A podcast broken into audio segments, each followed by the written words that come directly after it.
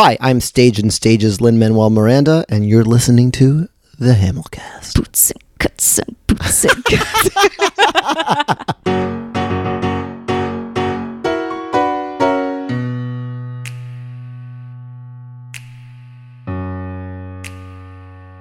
Hey friends, welcome back to the Hamilcast. I'm Gillian, and this is part two of my most recent conversation with Chris Jackson and Mike. But you know Mike. If you missed part one, you'll want to go back and listen to last week's episode. The episode starts with a very powerful and important statement from Chris about the Black Lives Matter movement. He also has some great insight and reflections on what it was like to be in the eye of that Hamilton hurricane, now that he has some space from where he was when he was first on the podcast back in 2017. And in case you missed them, those episodes are 97 and 98. Okay, if you're all caught up, let's dive in. I'll see you on the other side. Enjoy part two with Chris Jackson.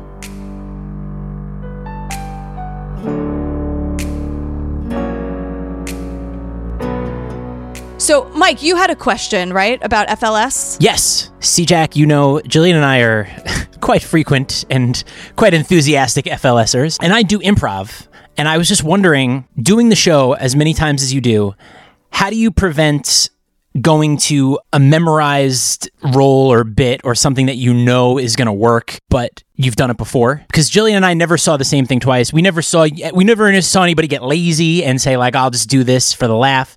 So, i- is that a conscious effort, or does that just come with experience? and things like second chance where the whole the whole point is like the person is great and changes the world for the better like Right, you know- that's a you're good all going example. to the same spot you know the glue for any FLS experience, th- there are a couple of key components that are always changing and therefore always keep you present. One is the audience, which, you know, as an improver, you're well aware of. They're feeding you your, they're, they're, they're putting gas in the tank. The other part is uh, the music right because that, that element doesn't allow you to get into the same uh, sort of mental space or you know what I mean that the the the, as- the performative aspect of of that is always you know those those are very predictable emotions that you go through. Like you're familiar with the tightrope but you never know what which way the wind is going to blow from and you never know you never you don't you don't spend time worrying about falling. You're simply trying to like move forward uh-huh. right? And that is a that's a learned behavior. Mm-hmm. The the mental discipline it takes to keep moving forward that's thousands of shows Right, in our form. Right. you know what i'm saying? Like it's thousands of shows. So that part is is is much easier. It's the scariest part but it's also once you've embraced it it, it goes away. Right. um, you don't want to go back to the you never want to go you know the challenge that we've always had i mean from day one we cannot repeat ourselves. Otherwise we're frauds. Do you know what i'm saying? Like and i mean and that is a personal sort of ethos Mm-hmm. of ours like Yeah. god the worst thing in the world is to like go back to a familiar thing The creative place is different than the memory place. Yeah. So if you spend time thinking about like, what do I do? What what did we use? What did what what did we do in, in a similar whatever? You're not creating anymore. no no you're you're you're you're doing that other really awful hacky thing Right. because it can't be it's it, you know and it's it's hacky under these circumstances right? Like if you put um you have have someone who does a trick you know we've all seen the trick where you ask the five questions and you've folded into the same song and it's always funny and there's yeah it's different but like it's just one trick and it's not really something that allows you to engage and be in the moment and sort of follow the the, the given circumstances of the music and the audience and whoever you're playing with on stage that night you hmm. know it's one of those things. That's something to aspire to for all the listeners and myself. god don't. Just don't do that to yourself. Don't do that to yourself. And, well everyone it's i love that we're talking about this and i miss fls like i just i can't believe that there was a time where it's 10 p.m. shows on a Sunday was a thing, and we would just look at each other and be like, "Want to just do FLS tonight? You want to just rush FLS?" Or the lottery loved Mike, as I always say. But I'm so excited. I mean, look, every like there were times the time that we run the lottery twice for the back to back shows, I will never forget Two Touch's face because you're in the front row. And Yeah. he came out and he always like does that cute like lean to the Sure. people in the front row. And when he saw us, he just went, oh, and like threw his head down, just like you two again. And we were like, it's, it's, it was like embarrassing. oh no it's so not i mean It was so great. Shockwave was loved us in the front row because he's oh, always Oh, yeah. like the ice cream truck or he's always like Oh, a yeah. vehicle. every member of the group is my favorite member of the group. I love Totally. everything that everybody does like constantly. And and this was the first gig where that i've ever really had where i only came in on the weekends. You know three shows on a weekend like who does that on broadway?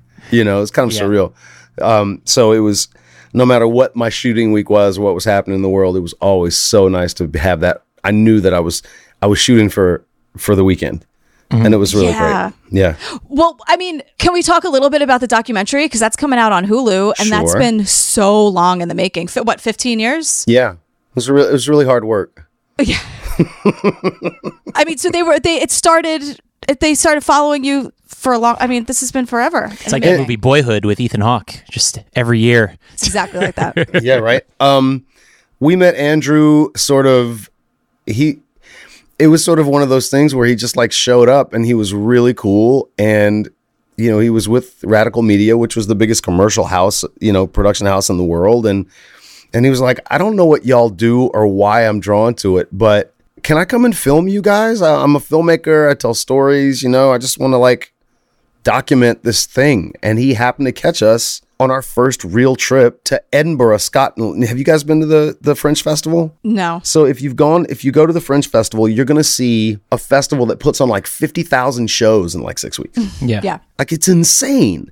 We went there. We were there for five and a half or six weeks. Lin was writing Heights, and we were like, "This is insane," but we're gonna go do a show and perform 30 days in a row and see what happens. And in the meantime, like experience other art. Like no matter where you turn, the streets are filled with artists who are busking or doing, you know, a thousand different things.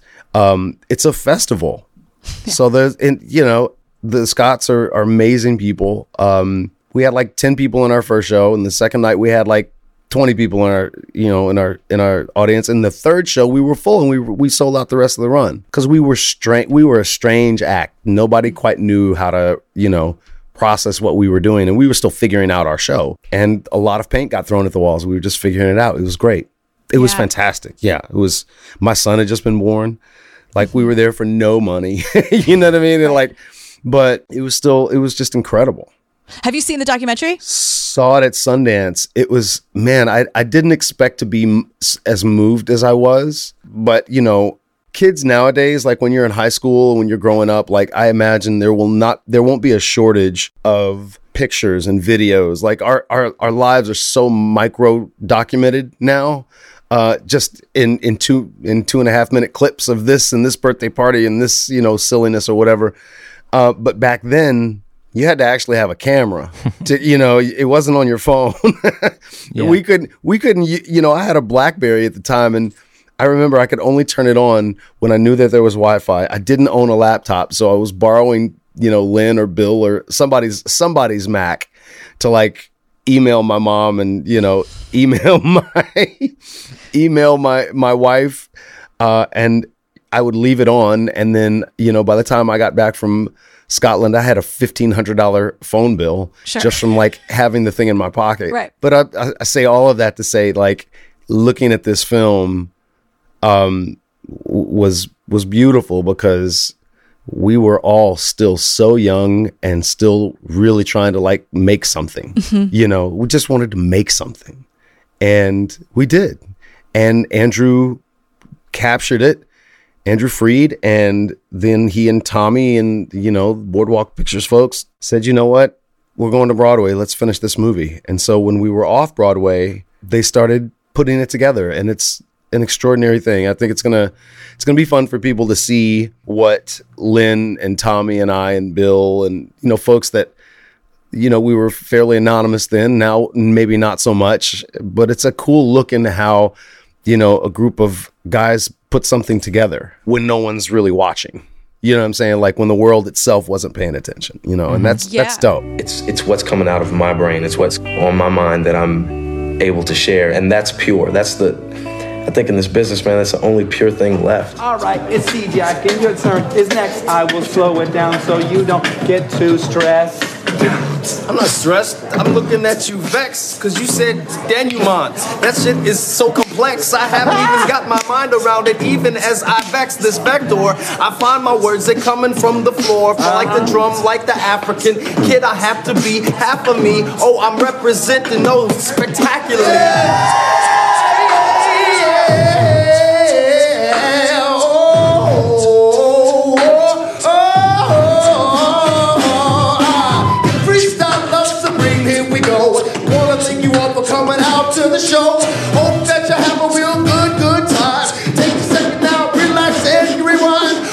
My happy place is watching Chris because he can really kind of let it rip, both the lyrical content and let his voice sort of fly in this very real way. Well, in this country that we live, we all come from some other kind of place. Don't you know? And our histories replete with the streets filled with anger and tears and hopeful years that we'll make it someday. 241 going on to 42, and we know we still got a lot of work to do. On this podcast and listeners of this podcast, this the whole uh, big vibe of it is make the thing. I I didn't have podcasting equipment. I hadn't seen Hamilton. I didn't listen to podcasts, but I made one in my living room. Right. And so you guys just made the thing. You threw the paint at the wall. You did went to the fringe, and like it then it grew into what it was meant to be. So I'm so excited to see this journey and this growth. And I just I love Freestyle Love Supreme so much. Well, I'm glad. I, you know, it was really fun to know that it was so well received by such a large audience for months. You know, like it's kind of crazy. And the beautiful thing is, is that we can take the set out of, you know, out of a trailer, throw it in a house, you know, in Sacramento or or San Francisco or Chicago or any town in, in America that has a big enough stage, and we can do our show. Or what's better even is that the newer members of the group who are amazing can have a gig and like do the thing. You know, that's a it's a really gratifying um gratifying thing. I, I think this is a great way to segue into the the real question. Chris, are you ready to take some questions from the Patreon? I'm so ready. I love my Patreon peeps. I miss y'all. Off Broadway, there were a bunch. There was a night where like a bunch of peeps were at the oh, show. Oh yeah. Yeah, like bought damn near bought the house out. Yeah. Yes, and it, it was not planned. Like Mike and I just also happened to be there, and they ran in. A lot of them ran into you in the lobby before the show. So during the mic check, you shout out what you just said, "My Patreon peeps." Yeah. and I lost my shit, and not expecting that. That was completely unnecessary. And then Lin came out, like, hey, that was a, a big surprise uh, guest that night. It, so it was just like, there's so much love coming from both ends of this conversation about the peeps and the pot, and it makes me Yes. emotional. Yes, indeed. Well, good people. Patreon peeps, Wonder Powers, activate. Perfect. if I were Shockwave, this would be much more impressive. Yeah. And Patreon peeps.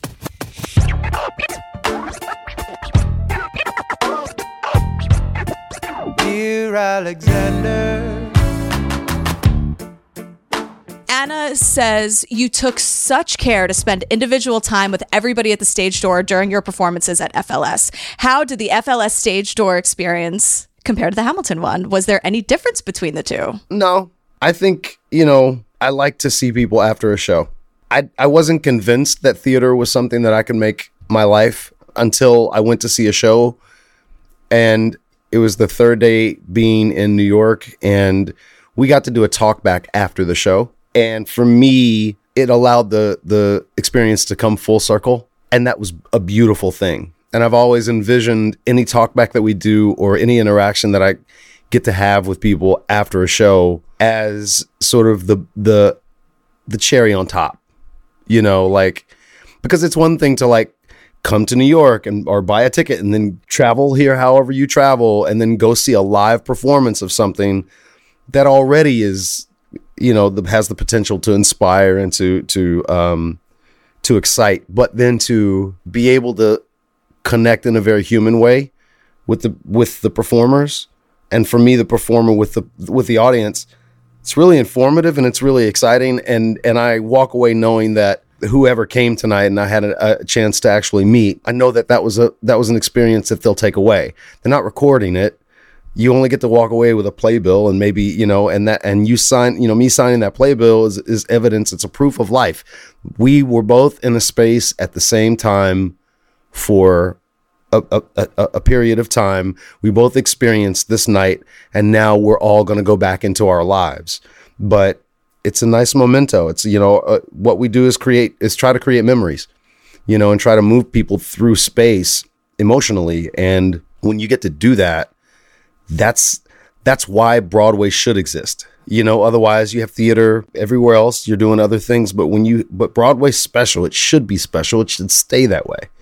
Um, and who are we not to spend a little bit of time making sure that people have been able to take a full bite? And you all really did. And just a reminder, it was from October to January. It was freezing cold. You guys spent time all bundled up. There are pictures of UTK with scarves and the hats, and you guys really took the time because it's also like the audience is such a big part of the show. Mm-hmm. And so you have you share this experience exactly what you're saying and then you get to say I'm the it was, you know, I, I shouted out this word. That was Yeah. my suggestion. I was banana It's like- peel.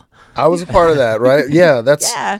and that's something that you know freestyle especially gives you uh, license to do that other shows, other scripted shows obviously don't. But man, it's really nice when when you can when you can give somebody a little bit of a poke in the ribs when they've you know shouted out something crazy or told of one of many amazing stories that should never have been uttered in public, and yet we we made a song out of it. You know, so that's kind of uh, that's that's a good look. Yeah, because you created the safe space. Yes. No phones. It's never happening again. Like we can we can all go through this together. Yeah, yeah, exactly. You know. exactly. It's special. Plus, FLS had Tyrone at the door, who was uh, a no nonsense security guy with a heart those, of gold. Those guys are the best theater guys I have ever ever been around, and I've Yep. I've known a couple of them for a long time, you know, but like they're just awesome. They make the whole experience so much better. Yeah, Tyrone. By the end of it, he was just like, "You two again? Great." yeah, exactly. He was like, I- "I'm sick of seeing your faces. Yeah, It's enough already." yeah. Um, when you came over two years ago, I there were a lot of peeps who are parents of special needs kids or kids on the spectrum, and Yeah. that has only grown. Yeah. So we have some questions about that for you. If that's cool with you. Allie says, as the parent of a child with special needs, how do you balance the unpredictable demands of your career within the structure of your family and CJ's requirements? And I sincerely hope he's coping well with the COVID nineteen disruption. He is um okay, well the, to answer that first question, I I'm just trying. You know, like I don't like being away from them, but I also need to be away from them. You know, uh, uh, as someone who creates things and I have, you know, I spend more time in my own head than I do um anything else. and so when I'm home, I want to be present and I want to be purposeful and um, it has been hard, which is why, you know, a three show schedule is about the only way that I could do a Broadway run right now. That may very well change. Um, but, you know, I've made theater orphans of my children for a very long time and of my wife. Um, my wife is, is the reason why it all is, it, it all makes sense and is held together. And there's routine and, and things get done and remembered and, and taken care of. Um, and as far as so as far as that is concerned, you know, um, I'm looking forward to a time where my daughter can spend more time with me when I do another show, um, where she can come and hang at the theater while dad's, you know, on stage. I think that she's probably going to end up moving in that direction, uh, in her with with her own life uh, at some point, and so none of that would surprise me. And I want to be able to do for her in the same way that that Jasmine. Uh, Jasmine's life was shaped very early on because her father would take her to the public theater when he was doing shows, and right. And you know what I mean. Like if the, I, I want her to understand what it's going to be, uh, if and when she decides that she's going to do it, I want it to be a decision and not a ha- um, a hobby or a habit, right? Like I want her to know what she's seeing, and I want her to be able to experience the wonderful people that Dad gets to work with, you know, because the theater community is special. And as far as you know, CJ dealing with with this whole thing. He's been engaged. Um, he has. We have had conversations about things that he never wanted to talk about. Um, we're clearly spending more time with each other, so we're getting to know our rascals a little bit better than we did before. And he's he's dealing with it fine. You know, he's a kid where he compartmentalizes everything. Schoolwork happens at school and home. I chill. Give me my iPad. Give me my Switch. You know, Sure. make my sandwich and I'm I'm good. but Yeah. but we've we've slowly had to adjust his routine here and and um and emotionally I think he misses the routine that he, of his life, you know, and both of them do. And so we've been um we've been fighting the good fight, but but we're not we're not we're bloodied, but we're not bowed. We're you know, we're we're also, you know, trying to get outside more and and just, you know, do more things as a family because now we we have the time, you know. Yeah, because Marie is asking, you know, as a mom of an autistic child, I'd like to thank C-Jack for being such an ASD advocate for such a long time. Do you have any quarantine with an ASD child life hacks to share? Oh God. Marie is going through it a little. Yeah, a whiteboard. Write down if there, especially you know for us, a whiteboard and writing down the daily routine and the daily schedules was so helpful. Because CJ has that when he goes to school. When he walks into his first classroom, he's got his whole rundown of the day. And that can vary, you know, and it can vary. And I was I was given a um I was having a conversation earlier this morning about that very thing. And, you know, our teachers who who help kids like like my son their their superpower is that they know how to pivot really really well right if if CJ is resistant to doing you know a series of math questions it isn't it it may not very may very well not be because he is just being obstinate mm-hmm. there could be something on his mind. There could be something he's irritated by.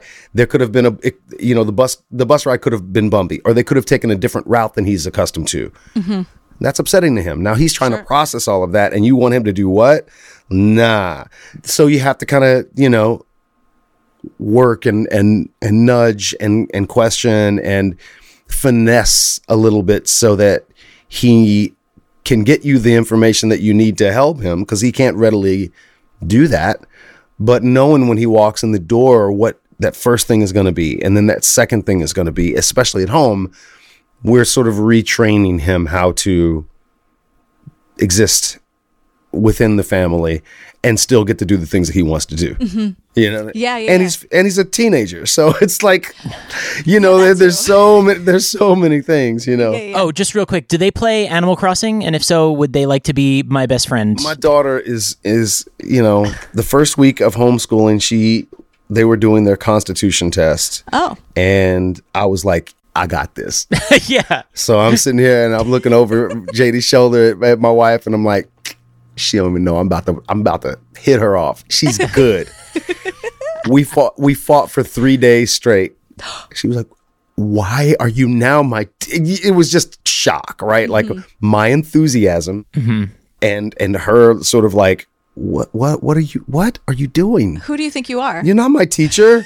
Go away. You know i was trying to give her like extra credit questions. I was you know like i was oh man i'm like i am your living and breathing study guide daddy has got you she was like i am not interested in that right now anyway she aced the test as a reward we got her her own switch because brother has one but she never really wanted one as soon as she got that switch it was animal crossing land Yes. Her island is probably so gorgeous. I don't know. I, I, I, I'm, I'm in the weeds. I know nothing of it except that it's all anybody is playing. It feels like I watched a, her play a little bit of it. It looked like The Sims, but with animals. Like she's got, bit, yeah. She has a pet cat, uh, a pet bass uh huh. in in her aquarium. I have two pet tortoises and a and a, a hamster and a frog.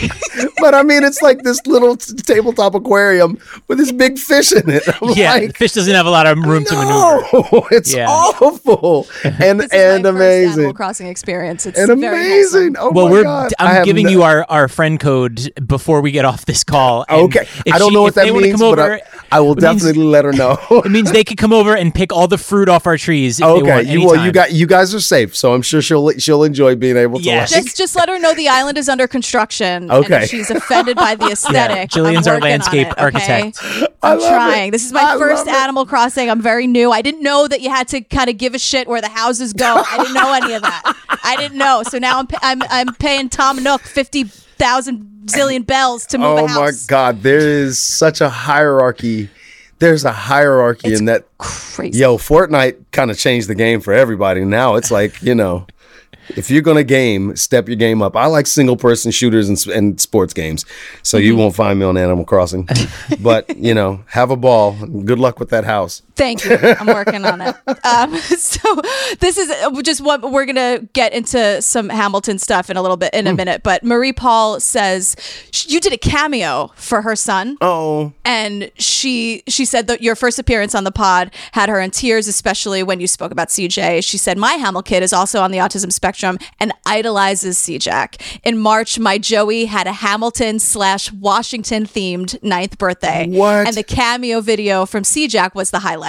For years, Joey has been singing all the cast recording, but especially one last time. He sings the G Wash part. He tells me to sing Ham. I love it. can't thank C-Jack enough for being such a huge part of Joey's life, sending so much love. So I just wanted to let you know about that. oh, that that makes me smile. That's awesome. That is so that's awesome. that's so cool of you that you did the cameo for Joey. you know for his ninth cameo was a strange thing i i was asked to join it and i did it and then after a while felt a little funny about getting paid to do those things So cameo, if you don't know, you like Yeah. request a video from someone famous and awesome like Chris Jackson, and then you send a personalized video back, right? yeah yeah and so it was it was just one of those things where i was like i love doing them because you know that it's going to make somebody smile on the other end it just was the it was the access part that kind of bothered me a little bit and placing a price on my time so to speak Right. and access.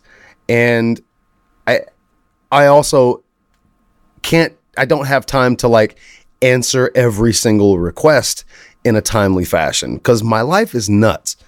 Um and so after a while I had to fall back with it, especially because like you know, I had a, a, a buddy of mine I was explaining this whole to. He's like, "Well, you're you're on TV every week for 11 million people. How much more access do they have to have?" You know what I'm saying? Like, if people want to like hit me up on Twitter, I still respond as best I can, you know. But like, it, after a while, it just felt a little. I may go back to it eventually if I can, you know, fi- find a way to funnel that money to a cause or, do you know what I'm saying? But like, Yeah. um, for now, I just I had to fall back a little bit because I, I you have to be in the space to do it too. Like for every video that I send, it, it takes me 15 different takes. Right, and because you don't crazy. half-ass anything. You're if you're gonna do it, you're gonna do it right. You're not just gonna be like, I just oh, want to be you know. thoughtful and I want it to look, you know, I want it to look halfway decent and I want to be thoughtful about it. And Yeah, so you take the time. Yeah, yeah. It's an interesting platform. I'm glad I tried it, but you know. Yeah, well, you made Joey's day. Well, if, I'm- if, I- if anything. Yeah, I'm so glad. I really am. Like, especially when it was for kids. It was it was always it was always really dope to do that. Yeah. All right, we're gonna we're going back to Hamilton for a little bit. Michelle says, What's that? Hamilton? Uh, yeah, I know. It, j- I'll tell you about it later.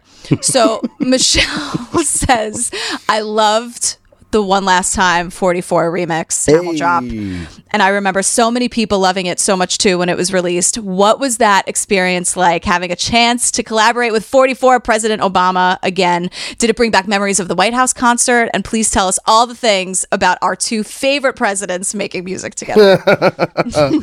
So we went in and we recorded it, and I spent the whole day in the studio with Lac and Donald Lawrence, who brought in some amazing, amazing, amazing singers, and we recorded it with BeBe Winans and and I kind of doing the vocal production of it together, and that was just like the best thing ever because you know BeBe Winans is is a legend and and a, a tremendous artist, and we'll be seeing a lot more of him when Broadway does open back up. He's got a show that he's written that I think is going to be really good and really special.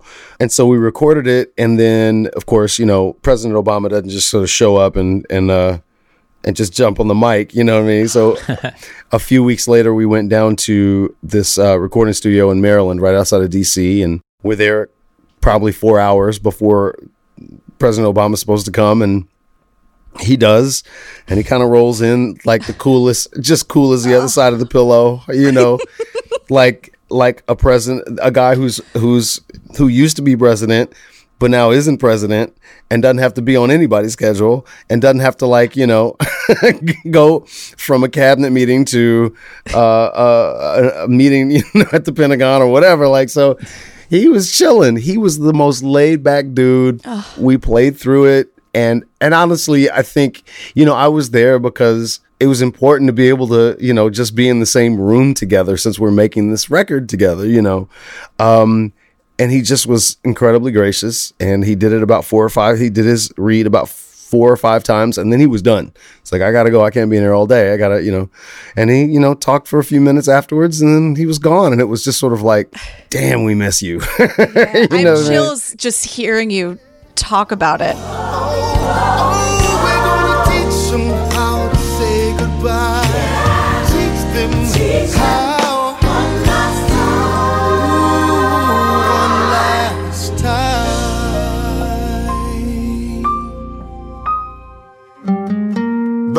In reviewing the incidents of my administration, I am unconscious of intentional error.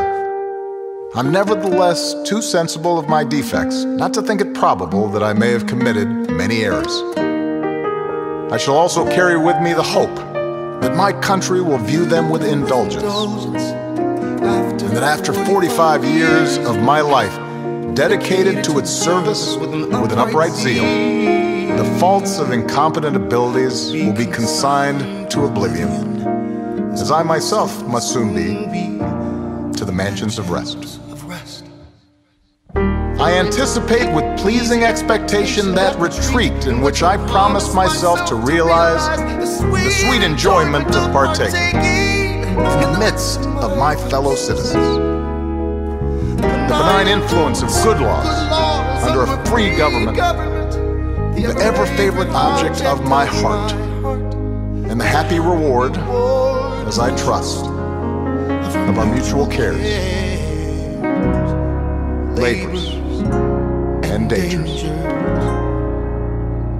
One last time. George Washington's going home. Teach them how to say goodbye. You and Who who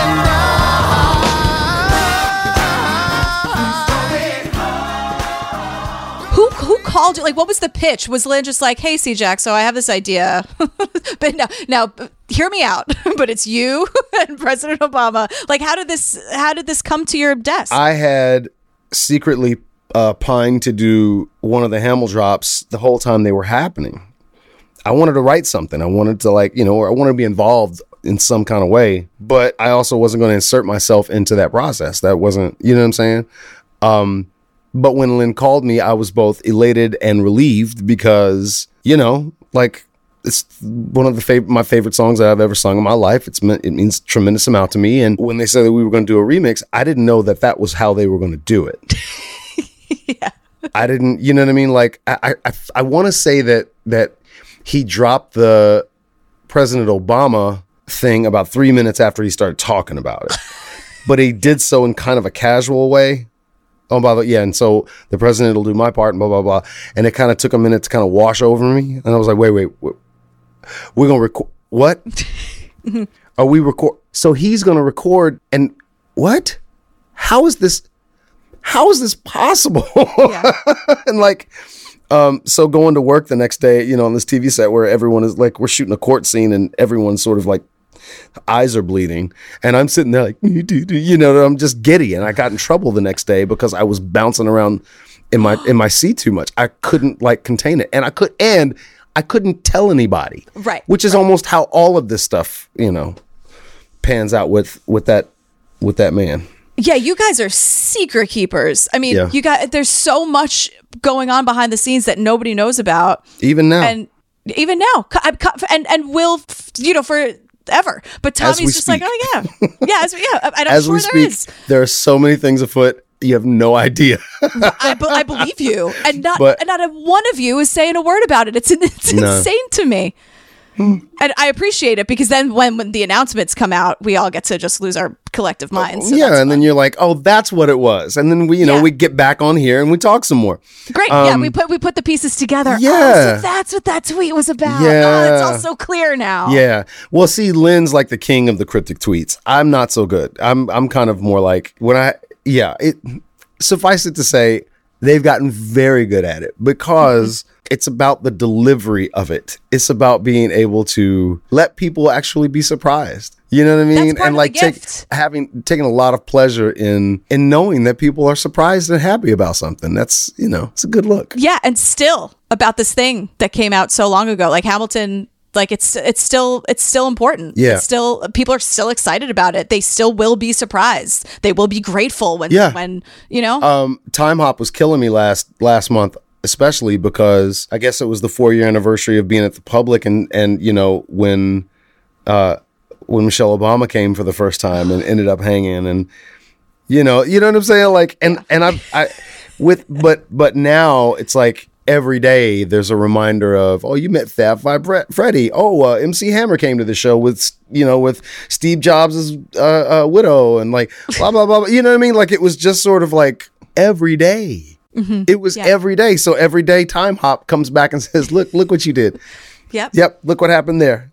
You know, Yeah. and it's dope. Catherine is asking something kind of related. She says, You achieved stratospheric success through your incredible role defining work in Hamilton. I'm sure it feels like a double edged sword sometimes. How do you feel about it? Do you and your other OBC castmates talk about this sometimes? We don't talk about that a lot. Yeah. because we all experienced it the same way at the same time. We were in different places in our lives, but like we were all on that spaceship, and it was it was a lot. Um, I think that the last, you know, the first time I came on the podcast, I was still kind of reeling from uh, my lo- the loss of my anonymity was real big for me for a long time, right? Because I just I hadn't grown accustomed to being able to go to the grocery store and not be recognized by everyone. It was kind of crazy, right? Yeah. And that's a tr- that's a bit of a trip for for and someone who has been in this acting profession for a very long time and you want to be noticed. You want notoriety. You do. It has a but not just about an ego thing. It has a an intrinsic sort of property about it. People aren't going to come and see you and stuff unless they know about you. Casting directors aren't going to hire you unless they saw you in something that they liked and that people responded to, right? Like if I'm in a Michael Bay film, chances are I'm going to get more more work.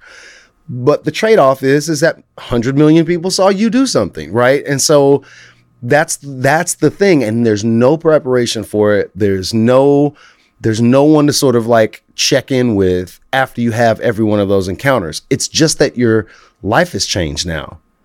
So it's it's a hard thing to you know to uh, to describe, but not being able to move freely is a real you know there there are only a few things in life where once you've experienced them, you clearly are never the same, right? Like you just you can't unlearn something, but it, the way that it changes your behavior is the thing that you fight with because you see, you know all of this is happening. It's happening in real time but like not being able to have dinner with my wife without someone coming up to my table like that happened for years you know what i'm saying Yeah. um, it's calmed down now a little bit but like you know for all intents and purposes it probably will never ever not be that unless we spend a whole lot of money or we just find a really small little hole in the wall joint. You know what i mean? Like we find our little safe spaces but it's really hard to to uh, explain how how different it is and how it affects and changes your your your um, the way you th- you perceive yourself and you perceive the world. Um, But you start looking out for things that you never did, you know. And uh, there are a lot of people way more not- notable than I am and way more uh, recognizable than me. But we all we all kind of cope and figure out how to navigate that space without um, without it consuming you or, or or making you feel too interfered with.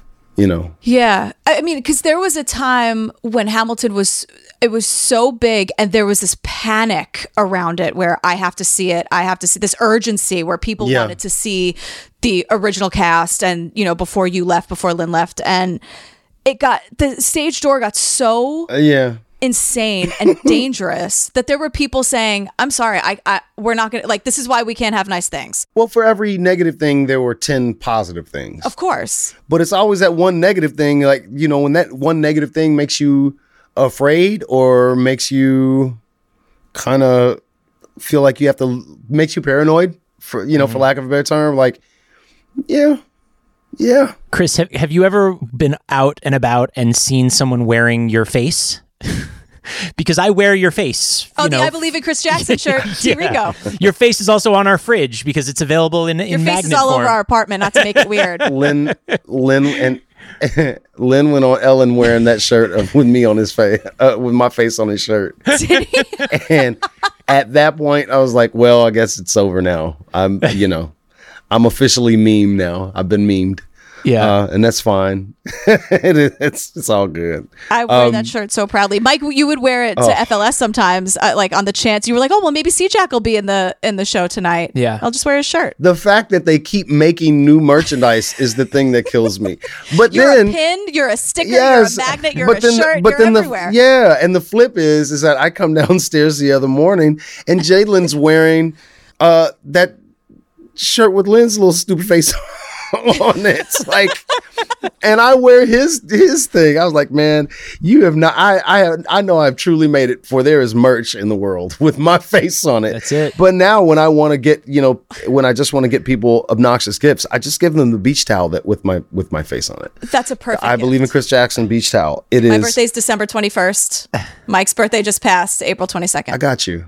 I'll take it. I'll take a belated birthday. I, beach you know what? There's a there's a box of merch on its way to you. I, Oh, stop it. Don't you dare. compliments of me. Don't you dare. Oh, nothing Don't- makes oh, me dare. nothing makes me happier than than gifting people, you know, Your things with my face on it. Are you kidding me?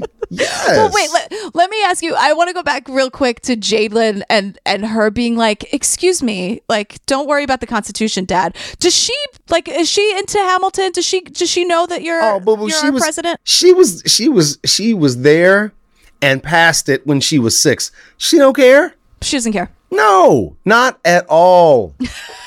She's But you know, kids kids believe, you know, kids do things uh, for currency. You know what I mean? Like there's no currency in it right now. what Mm-hmm. she yeah. well, For sa- I mean, I'm sure her pa- her friend, some of school kids' parents were like, I think some of her classmates' parents continue to be very, very excited about the fact that, you know, I live down the block. as they should. But, you know, that and a that and a bag of rice will make you a Thanksgiving dinner. Like, what are you gonna like? It doesn't mean anything. Yeah, but do they record hours and hours of podcasts with you? That's the real question. exactly. Uh, Maureen, Maureen is diving deep on this. All right, so on. Maureen says General Washington stood on the upper wraparound during "Say No to This." What was going through your mind as you were portraying George Washington watching this scene play out? Oh, good question, Maureen. She's got two more. She's got two more. Okay, about- good. uh, No, no, because yeah. now I get to feel like Andy Blankenbuehler. Yes, Um, let's do it. and I will not sound nearly as articulate about it. Do you also always have to turn left? if I did, I didn't know why. exactly. Just did the choreography.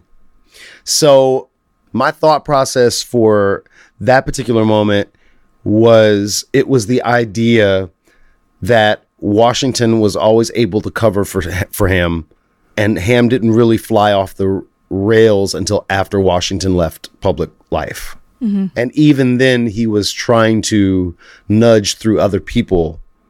But at that point, it kind of, you know, it was kind of a fait accompli that Ham was going to be, you know, he was going to overshare and he was going to say that all the wrong things at the at the right time. And ultimately, when you try to say all the words, eventually you're going to say the wrong ones, and that's Mm. you know, words and deeds. Eesh.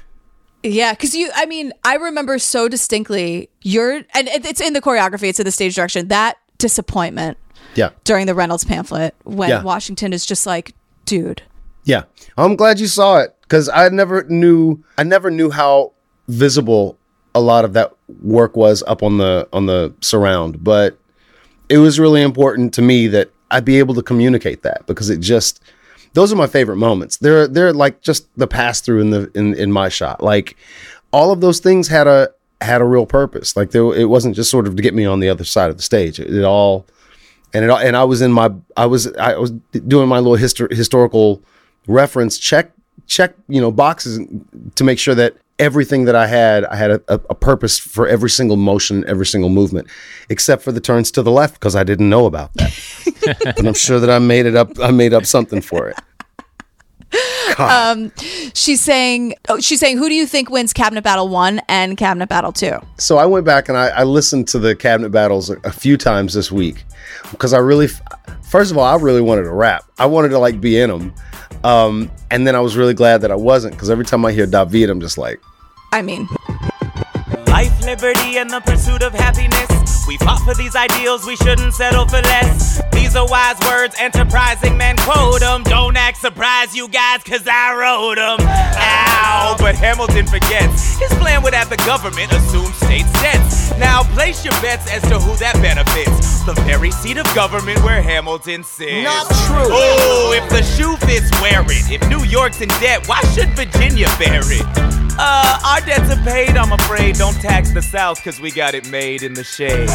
In Virginia, we plant seeds in the ground. We create. You just wanna move our money around. This financial plan is an outrageous demand, and it's too many damn pages for any man to understand. Stand with me in the land of the free. Pray to God we never see Hamilton's candidacy. Look, when Britain taxed our tea, we got frisky. Imagine what gon' happen when you try to tax our whiskey. I listen to Daveed's voice and consider it on par with any of the great singers that I've ever heard. Yeah. Because he just has a singular cadence and he's such a skilled uh, wordsmith and he understands how to deliver a lyric in rap form. It's just insane. And it, every like he's like the the first rapper that ever really kind of like shook me to my core in, in the same way that like a great singer can. You know what I mean? Um, it- it's just tremendous. Um, so I think that the rap battles are set up as a quote unquote battle, but what they really are is an incredible bit of exposition about setting the tone for for where we are and obviously what the arguments were.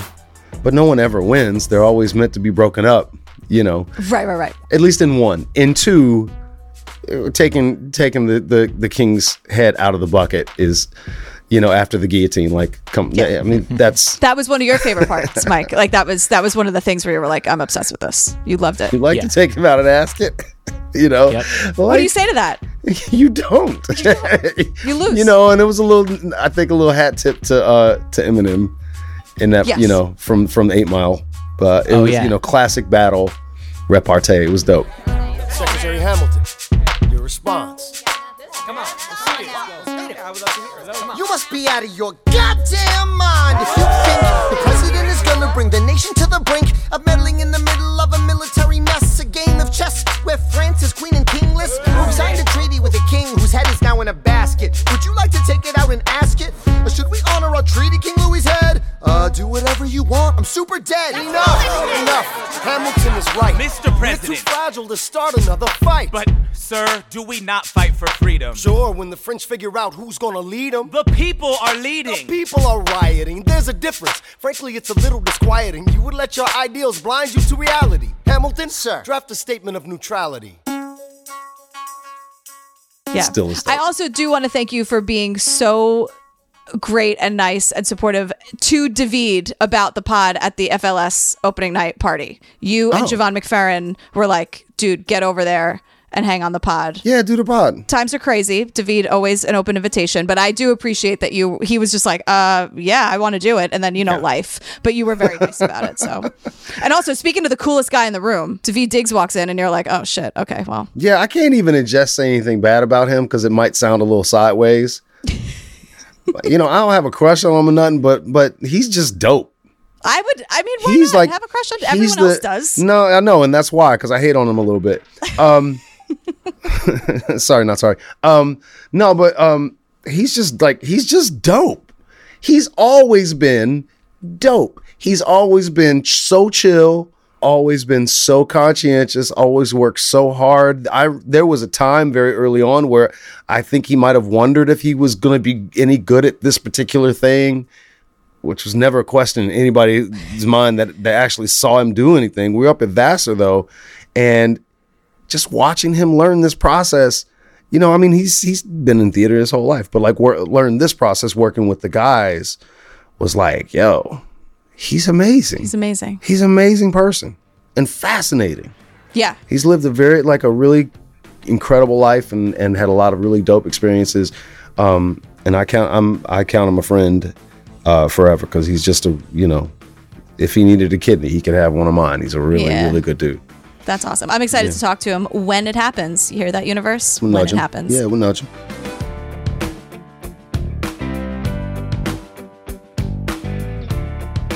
You know, I was thinking about it. Do you know how cool and how great of a person you'd have to be to get on Chris Jackson's kidney list? Yeah, it's no surprise that Daveed Diggs is on it. All right, so next week, Mike and I will wrap up with C-Jack in part three, and there's a lot going on. He takes us behind the scenes on the In the Heights movie. We talk Sesame Street. He tells us how the Some Good News Hamilton cast reunion came together, and he answers the age old question what's next? That's coming your way next week, but until then, stay safe, stay healthy. I love you. I'm G. Penn.